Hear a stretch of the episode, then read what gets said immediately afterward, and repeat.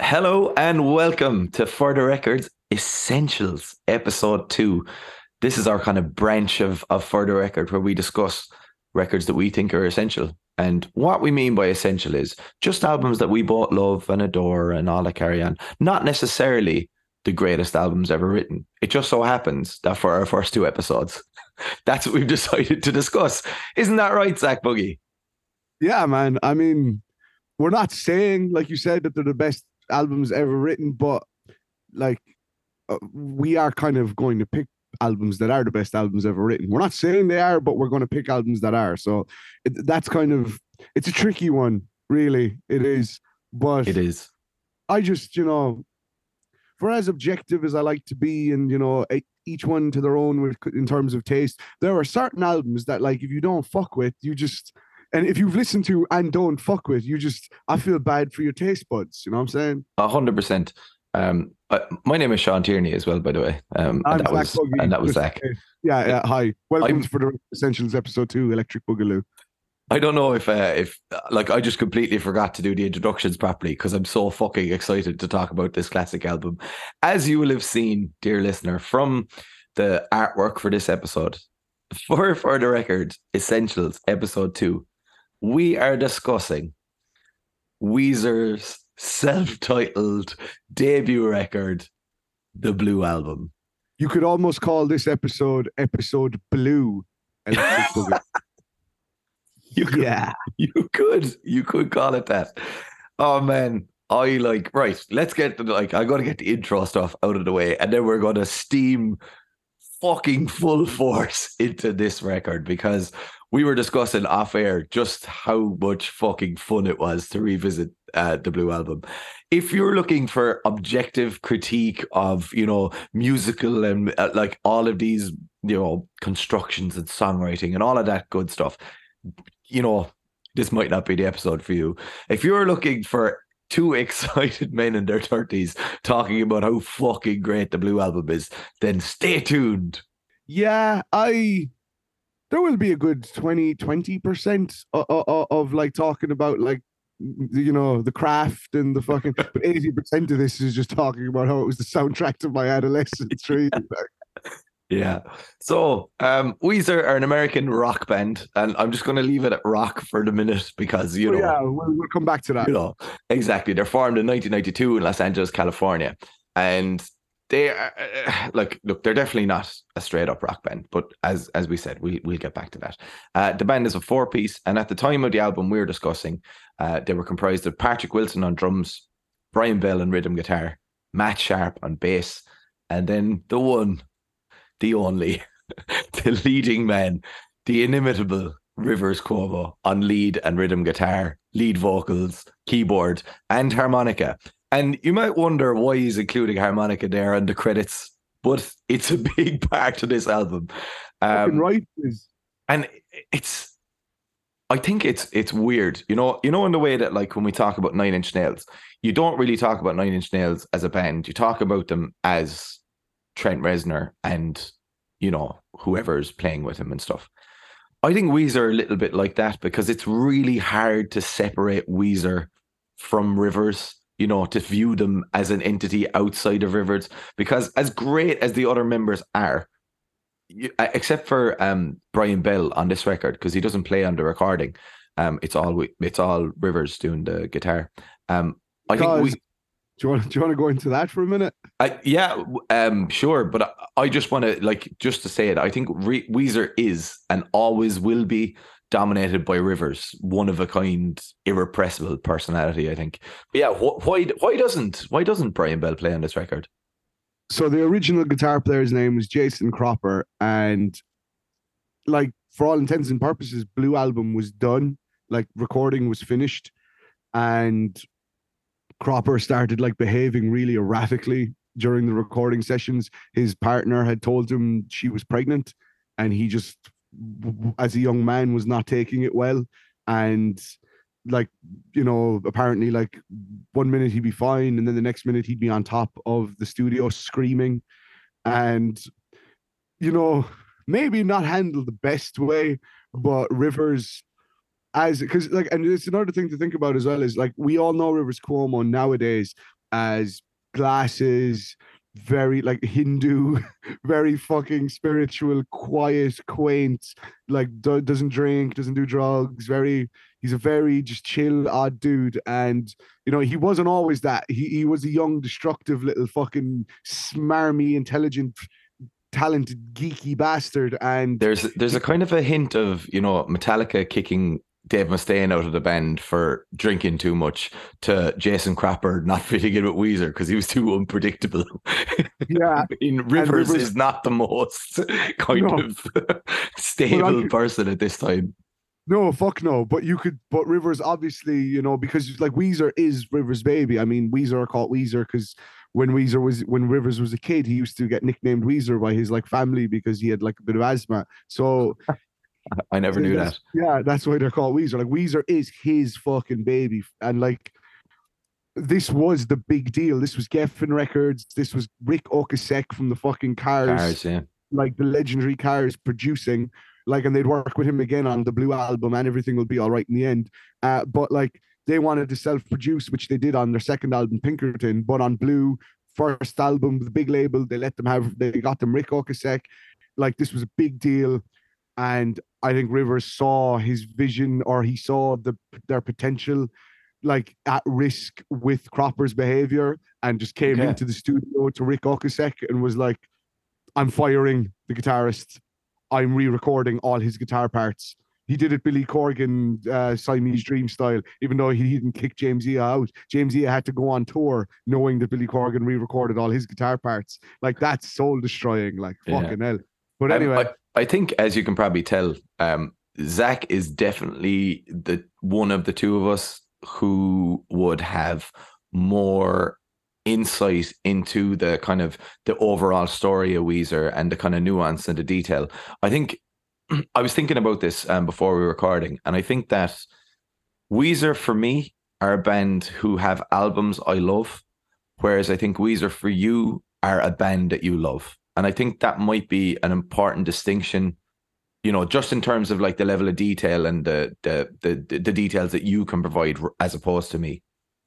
yeah, no, no. I, I I'm like Weezer are one of my favorite bands, Mm. warts and all. I, they've they've made several missteps, and they have album the, the, the disparity between their good albums and their not so good albums is ridiculous. But I'm I'm such a just huge fan of the band and of Rivers Cuomo and his songwriting and his style, and and I will always try out every project they do. I have followed them since I clicked with them like as, as a young boy, and so yeah. But whereas you you fuck with particular albums, and it's something we'll Yeah. probably we, we we we might do a Weezer episode one of these days where we can proper get into the nitty gritty because today is about the Blue album. Today is about the Blue album. Yeah. We'll try because Weezer have fucking like over sixteen albums at this point, Yeah. so we will like we'll, we'll get into that at some point. I think so. And it would be a worthwhile discussion as well, because I think it'll be interesting because the, as you said, there are records that I fuck with, but like I fuck with them super hard, as Yeah. in like full on love and adore. And whereas you kind of have a more you you kind of like the the discography as as a whole as such. So I, I I agree. I think a Weezer episode, like a Weezer timeline, would be a fucking brilliant and hilarious chat. What I will say, and, and I'll leave it here, is that I how would I put this? The early Weezer stuff, that is some of my favorite music that has ever been recorded. And they're one of my favorite bands because of those early albums. And hmm. then as the career has gone on, there have been select albums which almost reached that level of love for me. But overall with Weezer's discography, I the I think one of the reasons I like it so much and I defend it so much is that I will be the first one to hold my hands up and admit that Weezer's discography is not the discography the world was anticipating or expected when Blue Album came out. The Weezer discography feels like it's from an alternate timeline. A- and Shout out Real- community. yeah.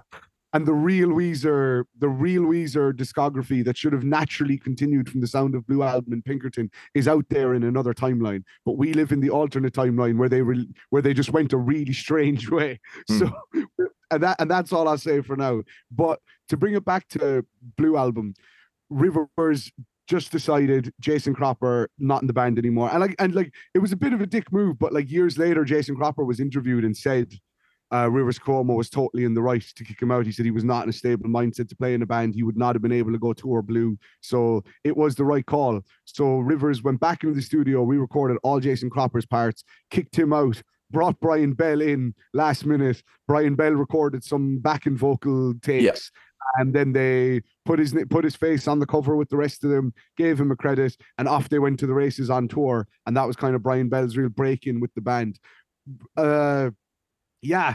And so Rivers at that point, you can tell there's a bit of an attitude, and there's obviously a bit of uh because I mean he was really influenced by like Nirvana and like he was obviously like recognizing like smashing pumpkins and shit, like who were just starting out too. So I think there was he was a more subtle I wouldn't say control freak, but like a band leader, you know. Rivers was small and geeky and shit, but like there was an auteur's brain in there even from a young age, and he, I, and that's I think that's what I want to say before we get into get right into the Blue album is why it's so effective and why it's such like such an influential album all these years later and resonates with people so much still is that because Rivers grew up as like a metalhead and wanted to be a metal guitar player and was lo- loved Quiet Riot and Iron Maiden and Slayer and he learned how to shred and solo and was a proper lead guitar player, a metal lead guitar player. And then he grows up, his tastes start to change. Uh, there's a great song on a later album, the Red album, Heart Songs, and he kind of goes through like all his musical tastes growing up and how they to and froed from Debbie Gibson to Iron Maiden and shit like that.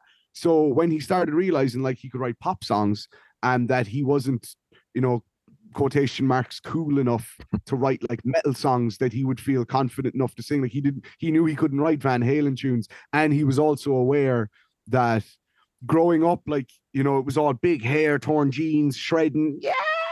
And by the time he kind of got old enough to move out, go over to LA, try and like give like give it a shot, knock on record labels' doors, all that. Mm. You know, metal wasn't cool anymore. And Well, never mind it happened. never mind it happened. This is what and I'm it saying. had it had decimated metal pretty Yeah. much. I mean, It metal was just wasn't cool anymore. No, it was normal slacker clothes, and it was like just normal college student Mm. looking guys playing this much more direct, simple kind of music. And like, so the grunge was taken off, and it had a huge effect on Rivers, especially Nevermind. It's like Nirvana in general and Nevermind really like changed Rivers' kind of perspective on what type of songs he could write, that he Mm. didn't have to embody character. Like he could write really personal songs and really simple songs to him.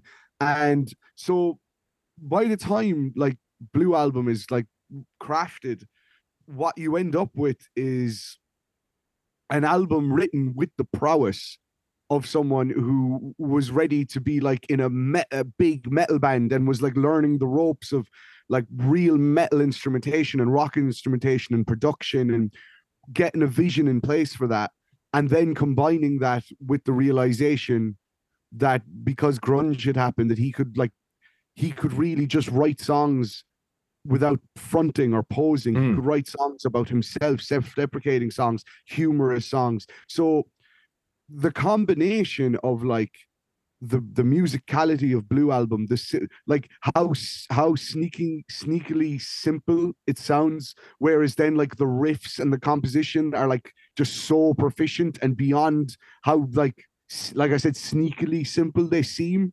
And then when you have lyrics that range from super geeky to like purposefully controlling and misogynistic to bubblegum and simple. It it it is like the warring it, it, it's incel music. And i mean that in the nicest way possible because it's like every young man when they're growing up has these innate teenage incel fucking things in their head that they growing up is learning that like you know girls don't have to like fucking text you back Mm. because you like them and like fucking learning that you have to put in effort to make friends and be social and like and it like and it's him kind of like him processing all this in the worst way possible because there's a there's so much of the lyrical prowess of blue album that you relate to but you don't want to relate to and that's what rivers is aiming for on a lot of these tracks I I agree. And we will we will definitely get in on that a little bit more when it comes to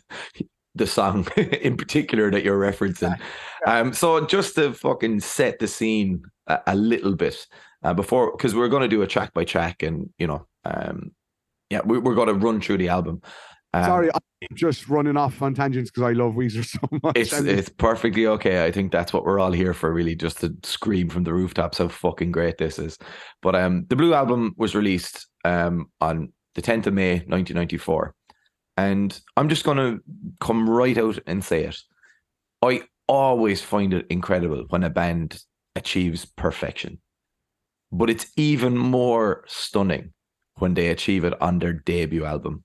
Um, and I think that when we talk about the great debuts, like the the I- don't mean like really good debut albums, you know, like like like the Slipknot debut album is I fucking love it, but I think objectively there are weak points or whatever. I'm talking about your bulletproof, nailed on classic albums, such as the self-titled Rage Against the Machine album. I mean, in terms of a debut record, that's about as good as you can go. I mean, on an objective kind of level or whatever, not personally, but something like Appetite for Destruction.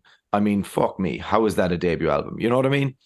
But mm. I think that Blue album is firmly in the discussion for the single greatest debut album of all time. Like, without question, I don't think that there is any arguing with that statement.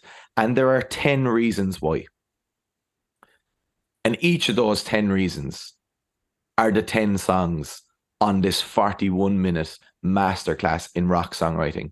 Because there's no like, there's no story, there's no background noise, there's none of this context, you know, that kind of elevates some albums.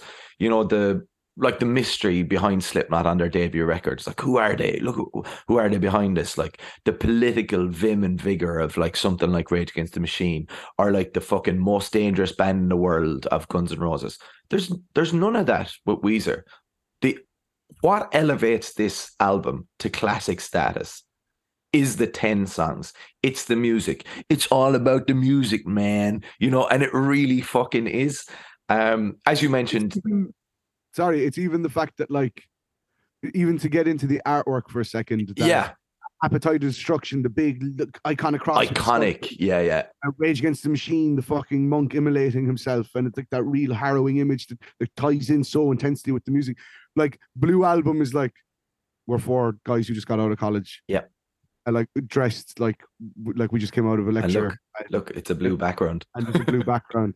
Uh, the album it's a self-titled album, but Yeah. like you could call it Blue Album. But that, Yeah. that's up to you. But we're not going to tell you what to call it. Enjoy the Even in that, like That- the presentation is so, yeah. unthreatening. Like, yeah, it's just take Yeah. this on it. And, and you, I remember being a kid and because like seeing all these cool albums and even Nevermind with the bit and the blue album is just these four normal looking Yeah. random blokes and a blue background. And, And it's like they haven't like they haven't Yeah. like coordinated their outfits or anything. Like it's just like they look like they could. It almost looks like they could just be four separate photos of them sh- photoshopped together. one And of them then, is photoshopped. One of their heads is photoshopped onto the artwork because he didn't like the way he looked in in the actual original photo, and Is- one of is their heads is photoshopped. Sorry, Is it Pat Wilson, the drummer on the? I think end? it might be. I'm not sure. His head looks pure weird on that cover. Yeah, so it's But actually if- photoshopped in. and then even on the back, it's just blue, and the, all the tracks written in standard little black text. Mhm. They're so. It is like you said, it- the album is just so presented to be like we're four guys. Don't take much notice of us. Just listen to the ten songs. And That's how the album was presented by Geffen. Like that's what they wanted their first. That's how they wanted to be introduced to the fucking world. Like But like that might seem like a strange decision at the time when you consider what was going on around them and like how like there was superstar bands emerging. I mean, this is the same year this is the same year that fucking like Dookie was released, you know, and Dookie has that crazy like bomb going off album cover with all the little like "Where's Wally" kind of type scene in it. You know, there's And all the turds. and all the turds is right. Yeah, and then it's like it's just you get Weezer, four dudes, blue background, songs written in plain black. Let's fucking go. and you have to factor in as well, like I was mentioning earlier, like the fact that like Nevermind by Nirvana had such a major influence on Rivers and recharting his creative trajectory, which led to the crafting of the Blue Album. And when he first, when Weezer first got signed to their label, like he was so kind of, he said it was quite surreal that hearing Nevermind was what made him kind of realize what Weezer, his musical project, needed to be. And then within a span of like two years later, he was on the same label as Nirvana. Mm. But then unfortunately, it was really short lived because what, yeah. Because, when you said you mentioned the date, this came out in May of '94. Mhm. So that's literally Blue Album came out like a and it, just for like context of the year, that was a month after Kurt died. So I mean, that's a real number one. That's that's that that must be bittersweet in itself to be like, oh my god, I'm on the same label as the band that have really kind of helped me realize my creative vision, and maybe I'll get to tour with them one day, and then like the month before your album comes out, which is indebted to that artist, he, that that tragedy happens. It's quite strange as well that they're incredibly comparable albums. Oh yeah, they really are, man. Like- you can hear it, like the the thing I always say about Nevermind is that as great and like as heavy as it can sound or whatever, it's a pop like rock collection of songs. It's got Oh, hooks yeah. Everywhere, but it's got loads of distortion. It's got great drums. It's got that shrieking vocal performance. And you know, the Blue Album is a pop record as well. It has all the pop hooks, but it's got this grunge sensibility, uh, really overdriven guitars, like great, great drum sound, and like this kind of mercurial, idiosyncratic vocal performance from Weezer or from Rivers. And it's it, it, they are very different albums, I think, but there's a lot of similarities, even down to the overtly blue cover. Yeah, no, I I think even into the Weezer's later material, when Weezer ever write like an aggressive song or Rivers lets out like a more kind of raw vocal performance, mm.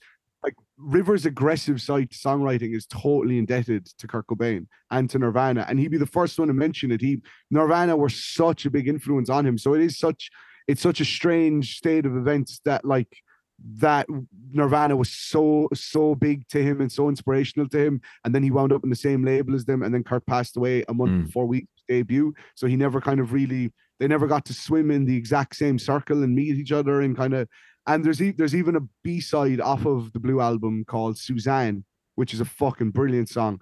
Um, there's a line in Susanne, uh, even is Susanne is about the receptionist at the label when they got signed because you know this is before the internet and shit. And the boys would, I mean, the, the, the internet as we know it, like, Mm. and the lads would be because they were young and naive and really excited to be on like a fucking label and they had a million questions. They'd be calling the label all the time for different reasons and different questions and shit. And Susanne would be who they deal with. So they wrote this song for Susanne, the receptionist at their label. But there's a there was a line in the song that says, uh, even Izzy Slash or Axl Rose, when I call, you put them all on hold. But the- But the line was originally uh, Kurt Cobain or Axl Rose. Either of them call, you'll put them both on hold. Ah, And then and then Kurt died, and Rivers could didn't have the stomach to, to put that in the B side. Yeah. So it's really it is it's really fucked up, man. But the but where was I going with that? I think I know. I think I was just trying to give the context that like, the, like I mean, this is like the timing of the release. the timing is just so mad that like Yeah. a month the world is just processing that Nirvana is over. In Utero was the last album. Kurt is dead. No one kind of knows like where like Foo Fighters are like only have the self-titled at this point. No one kind of knows where like rock is going to go. And then a month later, this album that like takes it takes like influence from Nirvana's Nevermind and kind of fills that void of rock music, but also at the same time has less in common with Nirvana and more in common with the fucking Beach Boys. Absolutely. Do you And- know what I mean? Do you know what? And- yeah. I think it's the perfect time to dive in. Yeah. Let's fucking go. This album starts with My Name is Jonas. Uh, the subtle acoustic guitar lick into the full-on crushing electric guitars is so great.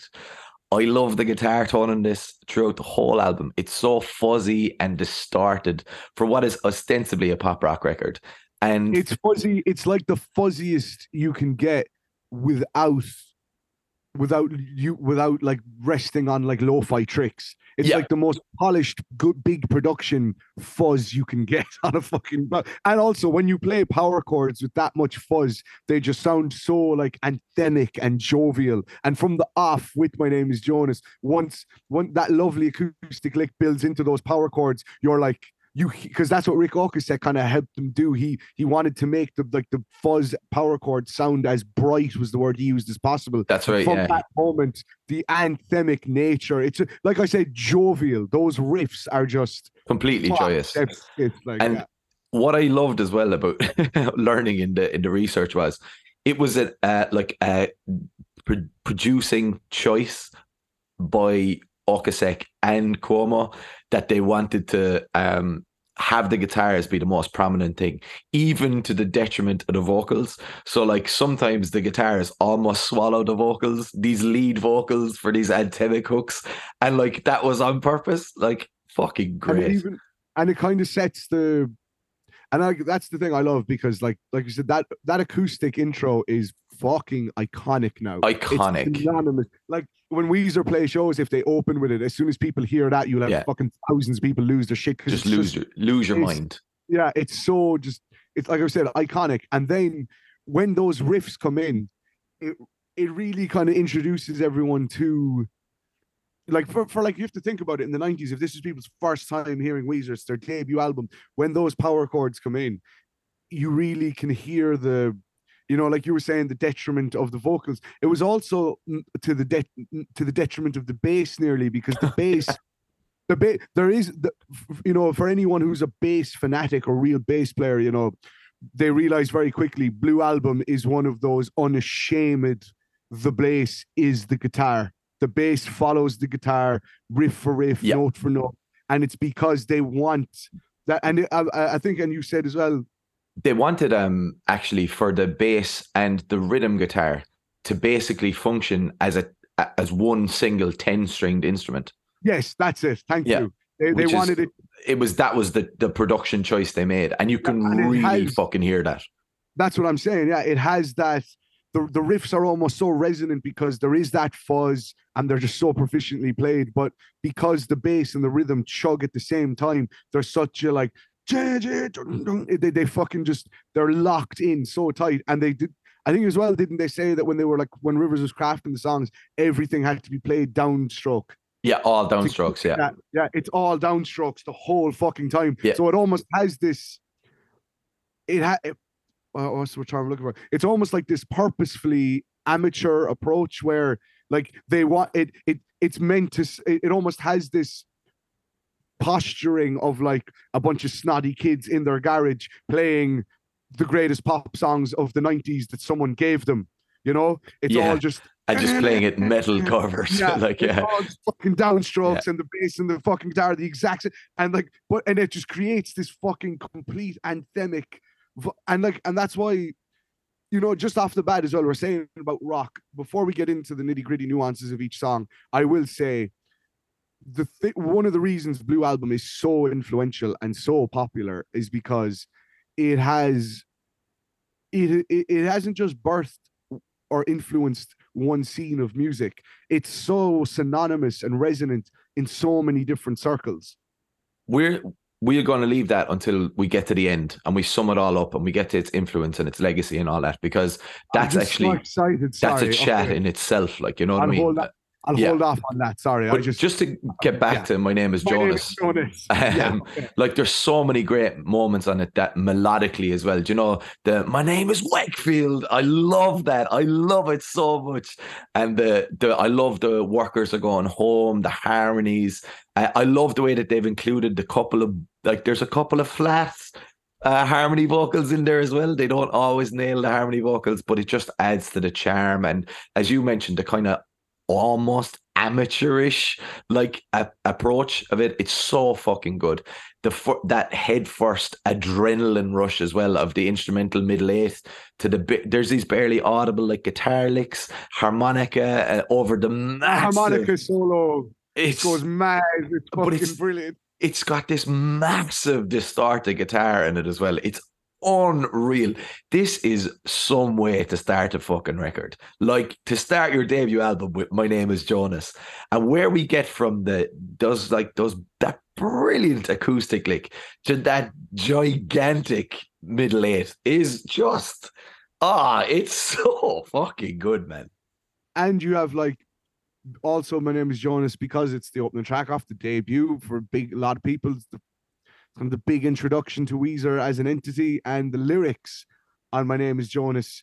Really, you know, really quickly establish Rivers as as a quirky bastard who writes these like seemingly like abstract yet direct lyrics. And he Mm. draws on he draws on his personal life and he draws on his own encounters but paints them in a slightly cryptic way. Because i mean there's the whole you know the the, guess uh, you know the whole guess what i received in the mail today words of deep concern for my baby brother building's not going as he planned the foreman has injured his hand that's real like yeah. that like it's, it's, that's literally him just talking about his brother talking about the stressful job working at a construction Yeah. site and it's like okay and like uh, you know some songs you know like the, especially in the 90s like your opening track welcome to the jungle and fucking you know like, like Smells like teen Teen spirit. Spirit. and then like you literally just have like the workers are going home Yeah. he's just like talking about his fucking and then The choo choo train left right on time. time. But then there's also the and then there's like I think there's a reference to um you know in the first verse that comes sit next to me uh have yourself some tea just like grandma made when we When we couldn't sleep. sleep. Yeah. uh because like Rivers and his brother were actually raised quite a lot by his grandparents growing up because Mm. his parents are quite like his parents are like fucking hippies basically Mm, they were, yeah. I mean, his name is Rivers, so and his brother's name is Leaf yeah. So yeah, so there is like the so I think there's it it, it it's like a very subtle song about family a bit and about communication and but like but it's it's just but it's bizarre in itself like and who the fuck is Jonas? It's just so there is that like there's this com there's this I think it's a great introduction to Rivers style of like writing really simple direct songs but taking the most meandering roundabout way to make points and some and to to the point where most people don't get the point Yeah. and you know but but it's but it's so direct like like i'm not trying to sound facetious but like how many people are familiar with the song my name is jonas and are familiar with the workers are going home chant but don't actually know what the fuck that song's about or what that Mhm. part of the song is but every but because it's just such a fucking great little bridge It's everyone amazing. yeah It's amazing. and what a way to start an album. Like it's my name is- unbelievable. it's in a set, it, and it's one of those songs that it isn't one of the three singles with an Yeah. official music video from Blue Album, but it is a live staple. Like they will always play "My Name Is Jonas," even though it's and like that's always. I think speaks volumes about the strength of a song if it wasn't released as a single, but it's like considered as important and vital at a set as one of the singles is. One hundred percent. One hundred percent. It's just an incredible way to start the album. Um, so right, we're just going to get straight into it. You mentioned this briefly uh, in the kind of run up. The next song is "No One Else," and the big talking point here is the lyrics. They're Horrible. look, it's we'll just come straight out and say it. The lyrics are not very nice about women. It's it's it is tough to view them through 2022's lens because it paints this picture of a controlling boyfriend and you know coercive and all this stuff. And Is it not meant to be though? That I thought oh, that's the whole point. Like the, the song is purposefully meant to be like unsettling levels of controlling and coercive and overbearing and misogynistic and like I was on holidays in Corfu recently with my better half, and we were like going out in a night out, and we were drinking, and I had like Spotify on shuffle, and no one else came on, and I was dancing around, Mm. singing along to it. And my missus turned to me, and she goes, "This fucking song is horrible," and I was like, "Yeah, it's meant to be." Yeah. Like Riv- Rivers is a fart, like, and the thing is. And the, the- and like you know, okay, I was like two or three when this album came out, so or four, I can't remember. But I'm not, so I can't really like I, I'm not going to talk speak for people and their perspectives in the 90s, but this song seems like the type of song that when it came out, people who didn't li- people who liked rock songs and didn't really listen to lyrics that much because there are those people out there Mhm. probably just because it's one of the most bubbly gummy pop punk songs on the album like and it's one of the most straightforward therein lies the rub.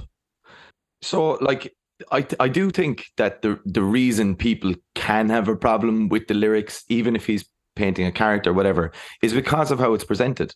It's presented like such a sing along kind of like this is great, you know, but like the lyrics are not nice. And look, you said that- I you do s- think though that that that is also the I and maybe I'm I think the whole point of it is that Rivers is singing these horrible, overbearing, controlling lyrics in such as upbeat, simplistic, fuzzy pop style to to kind of illustrate how uh, how much the the the the narrator of of these of this horrible fucking attitude doesn't get that this is such a horrible attitude to have Mm. you know that he can sing this in such a simple lovely way because there's nothing wrong with having this mindset it's kind of like there there and the reason i think as well like this track you know uh, yes i agree that like if it came out now it might turn some heads but there are some artists nowadays like emo bands and pop punk bands who are still brave enough to take rivers influence and write songs that are a bit challenging and a bit like there's a great band if i may just tangent for a second called heart attack man who combine the big fuzzy power chords of Weezer and Rivers kind of out there lyricism with kind of sometimes a bit more hardcore influence, but they have like a song that got them in a lot of like got a lot of people moaning on the internet called Cool to Me because like it's all about, you know, you know, it, like him finding out about it from people about a friend of his and he's like, you know, and the lyrics are like, I'm not saying that I don't believe you. That just seems out of character. He's never, he's always been cool to me. So, and you know, and like, and people are like, why would you write a song like that? And he's like, because it's about an attitude. He's Mm. illustrating like the, the toxicity of an attitude. And, and like, and some people get like, don't like that. And like, so like, and I think a lot of people, like, I remember the first time I listened to Blue Album, the song really took me back. It took me aback because like at when I first took the dive into Weezer, I was about like I was young enough. I was in my like just about just becoming a teenager. I think Red Album had come out. Uh, or may, and then I kind of started deciding I'd work backwards from the beginning. And I remember, like, and I knew the singles of all the albums, and I bought Blue Album, and I knew my name is Jonas just because it was such a popular tune, Guitar Hero. and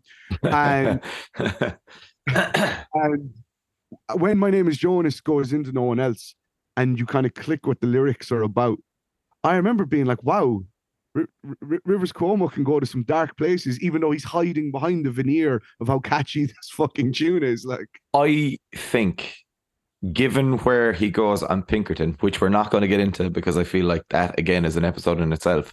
Yeah. I think you're giving him a bit too much credit. I don't know if this is a character. oh no, I I completely think this is I think just- this is Rivers. No, b- but I, I know what you're saying, but I think just like on Pinkerton, this is Rivers, but it's also how am I going to say this? It's Rivers. Rivers is giving in to the most base, horrible parts of himself in the songs Yeah. because he's trying to express that these aren't healthy emotions. And I think uh, that's that's why Pinkerton is such a complex album because Pinkerton is a consciously horrible representation of Yeah. himself. And like, and that's why, and that's why he like when people didn't receive Pinkerton that well upon initial release, he got really like fucking hard, anxious because of how it was rejected. But th- that is that in me is like the whole be- thing about songwriting is you get to espouse things that are like that you don't that you can't in your everyday life or you kind of you you're you're exercising demons that you need to get out through your art so i I agree with I- that. Yeah. And i i think that is a big part of the early weezer material is rivers writing these songs that are uh, uh, and when i say they're from the point of view of a character i mean they're point of view of his, like from a character in himself these people exist like these are parts of his own personality which i think and i'm not trying to sound controversial i think every young man has this person in them has Oh, this unlearned That's the next thing I was going to get to because Yeah. I can understand the sentiment of I want a girl who laughs at no one else. I guess like we all want to feel as though we have like this special connection, this unique connection with our partners. No one else can make her laugh the way I can, you know. But I that I can fully understand. But Yeah. you know, the rest of it is a bit much. Yeah, she puts her when I'm away, she puts her makeup on the shelf. When I'm away, she doesn't leave the house. I mean, Rivers, man, come on, like rein it in a bit, like. But but that but do you not feel like that is the point that he's meant to be like, you know, that's the most that's the next logical conclusion from having a toxic mindset where you're like, I want a girl who laughs for no one else. Like she I want her just to be for me. When I'm away, she shouldn't like even want to leave or go outside. She should never definitely want to wear makeup unless I'm looking at her. Like there there th- th- and that is when every young guy has a girlfriend for the first time as a young teenager turning into an, a young adult there is that overbearing sense. Like every guy has that in them. It's like and it's pathetic and it's it's small minded and it's meek and and that's growing up is learning to respect your partner and respect friends and respect trust and i i've always interpreted no one else to be rivers like oh like letting out that that part of like any overbearing young guy who starts to like lo- love a girl and become possessive of her and then see how it toxically Mm. keeps building the, the way at the end he's like you know you know and if you see her tell her it's over now Yeah. like it's like because I'm like probably because she did nothing because because she because she went outside or something like that so I, I do think that like this isn't rivers writing a song that has aged really horribly i think it's a song that's even more resonant today because i think he's writing from the p- perspective of this horrible part of his brain that's like oh i wish she's just like and it's like it's him kind of being like confronting that own attitude that all guys can have and he's kind of putting it out there in this song in this really poppy way to be like this is sick twisted fucking mindset but like i don't think it's that bad because because i'm doing it because i love her and shit. So i and then i think pinkerton confirms that that he's he's writing from these really uncomfortable places because people unfortunately can connect to them. And i'm sure there's even like any sex any gender can the song is even though it is very misogynist because it's from a guy's perspective but Mm. anyone can be possessive. If the song's about possession and like so I I I really feel that this is and Rivers is a very intelligent dude and he's very nuanced and But he's also super strange in his attitudes towards women, as he is proven time Yes. and time again. You know, so I, I, I, I absolutely take your point that he's representing like a kind of a dark aspect of his his relationship personality. I completely understand that. I just do think that it goes. It's too. It's too much, and I do think it is it is uh, bordering on uncomfortable. It's not as uncomfortable as Pinkerton, but it's just like when I'm away, she doesn't leave the house. It's just a, you know, it's too much. But look, I think we it's meant to have- on, I think it's meant to border on uncomfortable. I, I I would agree. I would probably agree. Yeah. Um. I think that look, I, I did not want to shy away from the controversy of it because No, we want to get. I want to get into the fucking album. That's why we're Yeah. talking about. But- like, it's like I fucking I just love this song. I love it. I wanted to present all of my arguments against it because I know that I shouldn't be singing along to this song with the verve and joy that I do. But musically, this is constructed perfectly. That descending intro right into the first verse, which lifts into the and if you see her, and it's so good. Despite the semi questionable or fully questionable lyrics, the chorus is fucking monstrous. It is massive. I think, like, there are bands who are trading off of like writing these supposedly big choruses for years in like the modern rock scene. Get like show them no one else and be like, come on, you know, you, you don't have a hope, boys. Like you're not even close. Like then when he gets to the I love um tell her it's a hey, hey, hey. I just and then this big, huge power solo. This big, huge but and then there's that, that elevated chorus vocally where he's reaching the notes. It's just a little bit higher. It's unreal. The urgency of that watch her, watch her, watch her into that final, you know, that inescapable chorus. This song is for its flaws, which I acknowledge 100%. I agree. I agree with you, internet. I agree with you, world. These lyrics are not okay in 2022. They probably weren't okay in 1994. But this song is fucking magnificent. It's magnificent.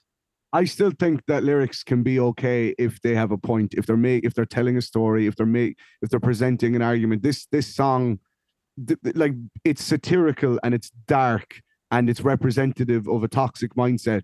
But like art is meant to be challenging, and like you know, I don't think like, like if people find the lyrics problematic, that's on or uncomfortable, that's on them. But I I think the lyrics to the song are genius, and and it's such a it's such a beautiful, subtle, simple, sneaky way of presenting a really toxic mindset. And I think few artists have managed to pull it off in such a deceptive way, like Rivers did on no one else. It is it's very pixies, isn't it? Presenting And- some horrible shit in a Hidden with a pop lovely fashion. sheen. Yeah. Yeah. And, that's another thing. I mean, it might their might their influence mightn't be as blatant as Nirvana's, but there's a strong Pixies influence I think we it's huge. there is especially in the riffs and in the strange personality of Black Francis and Rivers Cuomo. Absolutely. Very different songwriters, very different vocal styles, but very similar in a lot of Kindred, kindred kind of spirits. Yes, yes. Yeah. And the thing is, like we have My Name is Jonas, which is very fun and jovial and like kind of references family, and then you have no Mhm. one else with a real toxic Mm. relationship side comes out. Then the you almost see the the antonym of that attitude, but equally toxic on the world has turned and left me here. Um, This, This- song is like the, this this is the saddest incel song of all time. yeah, and it is fucking incredible. It's Um, beautiful. This song is amazing. And This is the first Weezer song I ever heard. Um, and wow, what a, what a strange song to be. isn't it a really weird one? It's like because like like we've kind of mentioned, this was a little bit pre-internet, you know, and pre whatever. And a friend of mine, he had older brothers, and they were uh, into Weezer, and he made me a CD of like the best like Weezer tracks. I don't even know what year this is, so like he's pulling from like maybe uh blue, Pinkerton, and green. green? Probably, yeah. I don't think it was even more than that. So you can imagine the level of quality that was on these fucking 12 or 13 tracks, like outrageous.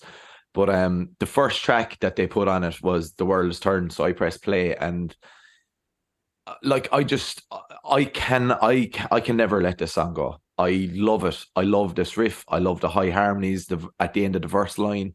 I love the kind of fake build that happens on the the I just made love to your sweet memory uh, the build of the core, the pre-chorus into the refrain, the crashing drums that welcome the second verse are insane. The guitar line that's being played under it is so melancholic and thoughtful. I just fucking love it, man. It's ten out of ten. And just to go back to something you were talking about beforehand, it's capped off with a ridiculous guitar solo. And I was going to say this uh, when you were talking about it, but um, I don't think Rivers gets the credit for being such a ridiculously good lead guitarist. And he just picks his solo so brilliantly, and they always serve the song. It's never about showing off, you know. But there's this story, and I can't remember if I heard it like from directly from the horse's mouth, like not directly, but a video of the person saying it, or I heard someone else on another podcast or video talk about it. But at some American festival where a load of bands played at, like all these big metal bands, you know, at the time. So you're probably, you know, maybe, you know, 2000 to 2003 kind of thing. So you're talking about some big, massive metal bands, and Slayer were one of the bands there. And Kerry King said that there was a load of these guitarists just fucking messing around when before they all got to go out and do their sound checks before the festival opening and all this carry on, and they were noodling around the guitars. And then this small little kind of unassuming nerdy guy comes over and just ruined everyone. And that nerdy guy was Rivers. So Kerry King said that Rivers is like the best lead guitar player he's ever seen. Like it's unbelievable the level of talent he has. But do you, do you know the way like I hate like guitar noodling wankery, but some of the lead moments on the Blue album are some of my favorite musical moments of all time. And I lo- the solo on fucking The World is Turned and Left Me Here is just unfucking real. Like, do you know? And like, I, I just, I love this song, man. I, I don't know, everyone could probably tell how much I love this song from the way I've just fucking vomited joy about it, but I just love it, man. But I, I couldn't agree more about when you said his solos always serve the song. Even Always. they're like the, the, his his solos never verge on masturbatory or self-indulgent. They're always flashy and super impressive, but always feel vital and serve the song. He's fucking brilliant, man. There's even but like you like Weezer sometimes when they'll be sound checking will do Hot for Teacher by Van Halen to sound Yeah. check. Like Ri- Ri- Rivers is just he, like he literally he he went to school guitar wise to be a metal lead guitarist and then realized metal wasn't cool. He wasn't really of the metal ilk, metal or ilk, and kind of wanted to write pop songs, but was like, but I but I still learned how to do all these awesome solos, and I still really want to put these in my songs. Yeah. So and that's why, like, uh, uh, we'll get to the genre thing later, but.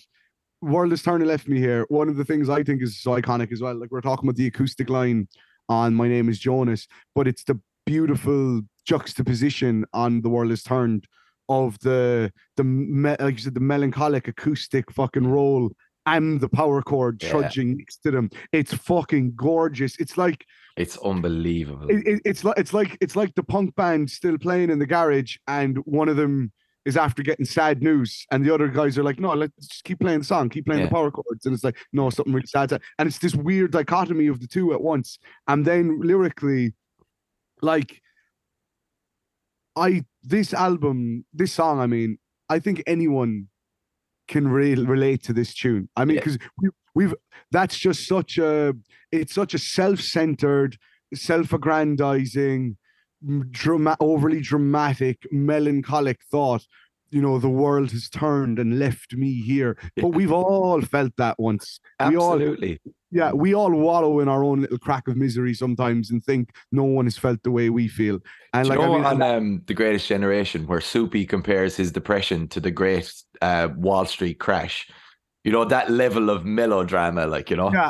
and like- he's and he, and he also makes the point in that on that album, "The Devil in My Bloodstream," that his like granddad was in like World War Two, yeah, and he's like, "I'd be a fucking coward." I'd be a coward. Like you know, that I- level of melodrama is like the world has turned and abandoned me. Like everyone has left me. Like yeah, that's so Weezer, like you know. But um, I just fucking I love this song, man. I love it, and the I think the I was just going to talk about the the Do you believe what I sing now? That might be my favorite hook on the whole album. Like I just I I I I just I just love it, man. I love it. This song makes me a fucking dribbling mess, and it always has. and that's oh same. Like this song really, it's one of my favorites on the album, and it and it's one of the saddest songs on the album by It miles. really is. Yeah. and lyrically, but again, this is one of the most.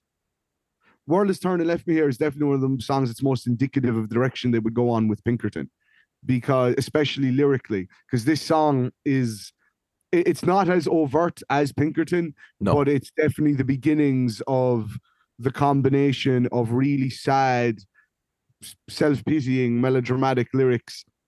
Which which became such a big influence on late 90s emo and into the early noughties Absolutely. com- combined with uncomfortable levels of honesty Hmm. because there is that you know uh, i just made love to your sweet memory 1000 times in my head and Hmm. a lot of people could assume could associate that with masturbation you Hmm. know like jerking off over an ex or like a girl that doesn't feel the same about you and then there's that and then there's that one you know i talked for hours to your wallet photograph and Yeah. you're just listening and it's like it's and it's obviously him not taking a breakup well at all. Yeah. You know, I'm still I'm still thinking about you sexually. I'm like I fucking I'm I'm practically talking to your wallet photo because you listen to that because you can't talk to me in real life because you don't want to see me anymore. So it's really it is and like and we don't know the context of why the relationship ended. He doesn't lam he doesn't lambast the partner he's talking about. It it is just this little slight window into not being able to get over someone yet Yeah, and absolutely. And feeling like you're so alone in the world and and it's kind of and then even the end is kind of like uh you know it's like do you believe what I sing now? And it's like, I do, but like, I shouldn't. Like, you shouldn't be this fucking hung up. You'll be okay. You're a young Yeah. man. Like, and- but it is kind of like, I need affirmation that you believe that I'm sincere and how sad I am right now. Like, it, it's so, I can't, it's so influential to what emo would become because I, I like, yes, there Absolutely. is a, there is a level of, like I said, self-aggrandizement, self-pity here. But the and Rivers is smart, but he's self-aware and smart enough to know what this is. There, and that's why I think Weezer resonates so much because it's like we've all had these feelings. We all know that they're fucking egotistical and Mm. And Rivers has both. Rivers is like, I know these are narcissistic feelings and and and lyrics to put out. He's like, but I can't help feeling like this sometimes when I, I'm fucking heartbroken. And it is that warts and all. Look, I know I I should get over myself, but sometimes I just can't. And that's the sound of the world is turning left me here to me. Absolutely. And then Huh. They decide to palate cleanse one of the greatest pop songs of all fucking of time. all time. I, I think this is kind of, you know, the way I was saying to start, there's no context really around it. But like, Yeah. this is kind of the only story as such of the album, but it's because of the music video.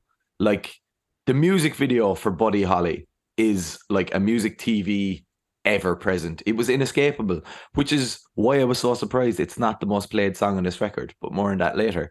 Uh, Buddy Holly is one of those songs that seems like it's eternal, you know, that it was always there, it will always be there. I love the way it just starts. Boom, you're right in. It's it- like you're just there. It's totally unique. It's totally brilliant from the chugging riffs to the insistent, unavoidable melody.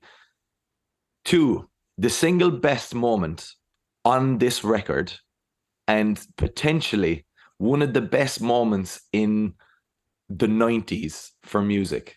Are you talking about the bang, bang? Yeah. No, I'm talking about the that fucking little solo lick before it goes into the last chorus is just unreal. How he came up, like I know it's just a melody of, but it's like down, it's like up an octave, and it's so fucking joyous. It's so joyous. You have to give credit to those like slight little organ synth lines as well. Yeah, oh man. They're fucking gorgeous, man. But like everything about Buddy Holly, like the ooey oohs, the uh oh, like the complete joy and sunshine of this song is fucking incredible. And as And you it- said, that bang, bang, knock on the door, like that bridge is oh man, it's unreal. even the riff, the riff there, the It's so good, man. It's so good. And you know the way like some of the iconic songs or whatever, you know, when you when you're when you're a big like rock fan or metal fan or whatever, like, you know, I mean, I've said it a hundred times. I never need to hear Enter Sandman ever again because I Yeah. but give me Buddy Holly every single day. Like Yeah. I I can I can never get sick of this song. It's so fucking good. Like, you know, Buddy Holly's one. of- Buddy Holly's like Pulp Fiction. You know, Yeah. if it ever comes on, I'm never, ever, ever, ever going to be like, turn that No, off. It's I've like that. I've heard you never many times. skip Buddy Holly, like No, never, never. ever, ever, never, And- ever, ever. And as we said, this is the, in terms of the track list, this is the first song that we've talked about that was a single. A single, yeah. With the iconic music video, them interspliced into Happy Days. It even by this today's standard, it's so well done. It's because it was fucking directed by Spike Jonze, and Spike Jonze is fucking genius. So I mean, that video, like, That is video. the, it's brilliant and it's so well done. Ah, and- it's so fucking good. and it's fucking and like and Weezer, like they really make Weezer look like they fitted in Happy Days, like which Ah, which probably didn't take as much effort as it did. No, And but what I also think as well is Buddy Holly, such a big single, and it really and, and like and what a genius stroke of genius, you know, like to write a song about like it's a self-deprecating song about like because Rivers had big nerdy glasses, so he like he was like, "Oh, I look like Buddy Holly," and, then, and then like so his missus, he was like, "If I'm Buddy Holly, you're my Mary Tyler Moore," like, Yeah. and he's like, "I don't care what they say about us, anyways." It's but it, that was the. I even just as a radio single, that was a lot of people's introduction to. It's a real subtle introduction to Rivers' goofy lyrics when they could be reined in just enough to make a hit. You know, because there are like, you know, like what's with these homies, Homies dissing my girl. girl? Like that's the whitest. Like how could what's with these homies dissing my girl? Why do they got a front? What did we ever do to these guys that made them so violent? And like, like any other songwriter, that would be the worst lyric ever. But it's almost because it's like But it's his melodies, man. yeah, It's the but, it's al- melodies. but, it- but it's also the fact that like that type of lyric is like there's a charm to you like Rivers Cuomo is the type of guy who in real life would never speak like that. No, never, So- never, so, never, never. so it is it's almost this thing of like in his own inner monologue, you know, like someone like making fun of him and his girl missus is like, What's with these homies This dissing my girl almost to himself? Like and he could never speak like but in the Never. song he's like, I can be who I want. Yeah. And like and when you combine that just strange, odd way of like assessing someone being mean to you and your missus with that melody, it just it becomes this goofball anthem. And it's such a song about just, you know, not so giving good. a fuck. It's No. a song that it, it touches on love and rela- like being in a relationship, and it touches on just carefree attitude, and it touches on not giving a fuck about what other people think. I don't care what they what say they about us about us anyway. anyway. Ah, like it's fucking. It's just. It's and and, it, and it's a testament to how direct, how like fa- how everyone knows that fucking song. Yeah, It's just an it's an essential anthem of the '90s. It like but everyone, even if people have never haven't heard any other song off of Blue Album, or even don't know the name Weezer. Yeah. Like there are people out there who would not be music fans, No. and you'd say to them, "Do you know Weezer?" And they'd be like, "No." Like you'd go, "Ooh, you, Buddy Holly." They'd be like, "Oh, of course I oh yeah, I know know that song. Yeah, everyone knows Yeah. that song like and it's and it just and because it comes i remember when i first listened to blue album i thought it was quite up and down in Mhm. terms of its cohesion but like as i've gotten older and really like digested it i think the album is perfect in its in sequencing. way in its sequencing Yeah. exactly and after the kind of the dark pop of no one else and then the really like dreary over dramatic and genuinely melancholic touching the world has turned and left me here buddy holly just completely shifts gear It's just it's an like- injection of Yeah. pure sunshine. Like it's and unbelievable. it's and it and it rains in the it reigns in the misogyny and the the unrequited love and the Mm. failed relationship and it's just like i've had good times too where where where life is just fun Yeah. and it's a real song that's kind of like okay I'm, I'm out of that self-pitying two tracks let, let, i'm out of that i'm out of that weird headspace let, let's dance again and that's kind of what buddy holly is a total like palate cleanser in that regard so yeah, then you get to the really weird song. but which which definitely we mentioned it a bit earlier uh it has the stankiest strongest waft of pixies off it Oh, huge, huge. the riff the, the, even the the the the you know the just the stripped back sound of the drums kicking in Yeah. and then that that's so fucking Doolittle, fucking Surfer Rosa, Yeah. fucking that is so early Pixies like. Do you know that that that discordant slacker riff that you're Yeah. you're you're referencing? Yeah. Like I've heard literally thousands of attempts at people doing that by hundreds by hundreds of bands, and none of them have ever come close to getting to the sweater song. And the way that the distortion hits in that first chorus is unbelievable. Those weird melodies that he picks, the vocal like affectations throughout the song. It's just this irresistible soup of glorious noise, you know. And the full you like love hair metal guitar solo, you know, which actually like shifts the key almost to major, and the chugging riff is so fucking grinding. If it wasn't surrounded by all the pop brilliance, like that would not sound out of place on a sludge record. This is such a fucking tune, like so fucking the- good.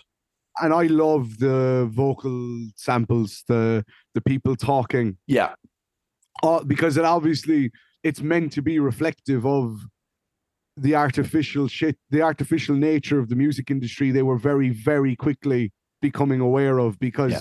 they were a bunch of young, smart lads, and they get into the Blue album, they I mean they get signed and they're like they're making their debut and you know oh you going to the show bro it's gonna be the best hey my friends are going can I get a ride Yeah, and it's yeah. like all these fucking people who I like don't give a fuck about who would never speak to me in a million years except that they're at my gig like Yeah. and, like that that's kind of the attitude I get and like the character who's like being spoken to all you ever hear is like oh, uh, uh," like it's- there's no even talking back like it's like It's you- pure so muttering and it's like Yeah, almost it's unintelligible at points. Yeah. Yeah, and it really just seems to be this kind of song about like quickly realizing like the artificial nature of their new of their new surroundings and realizing people could quickly use them. And even that Mm. thing, you know, even the hook, you know, if you want to destroy my sweater, pull this thread as I walk away, watch me unravel. I'll soon be naked, lying on the floor, lying on the floor. I've come undone.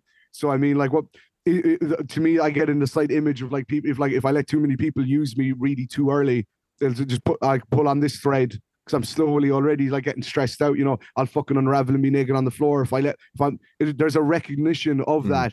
It's hidden in this really despondent kind of slacker tune that, like you said, has this amazing build up, and it's also the second single, another single they released from the Blue album because a- another video directed by the great Spike Jonze, Jonze.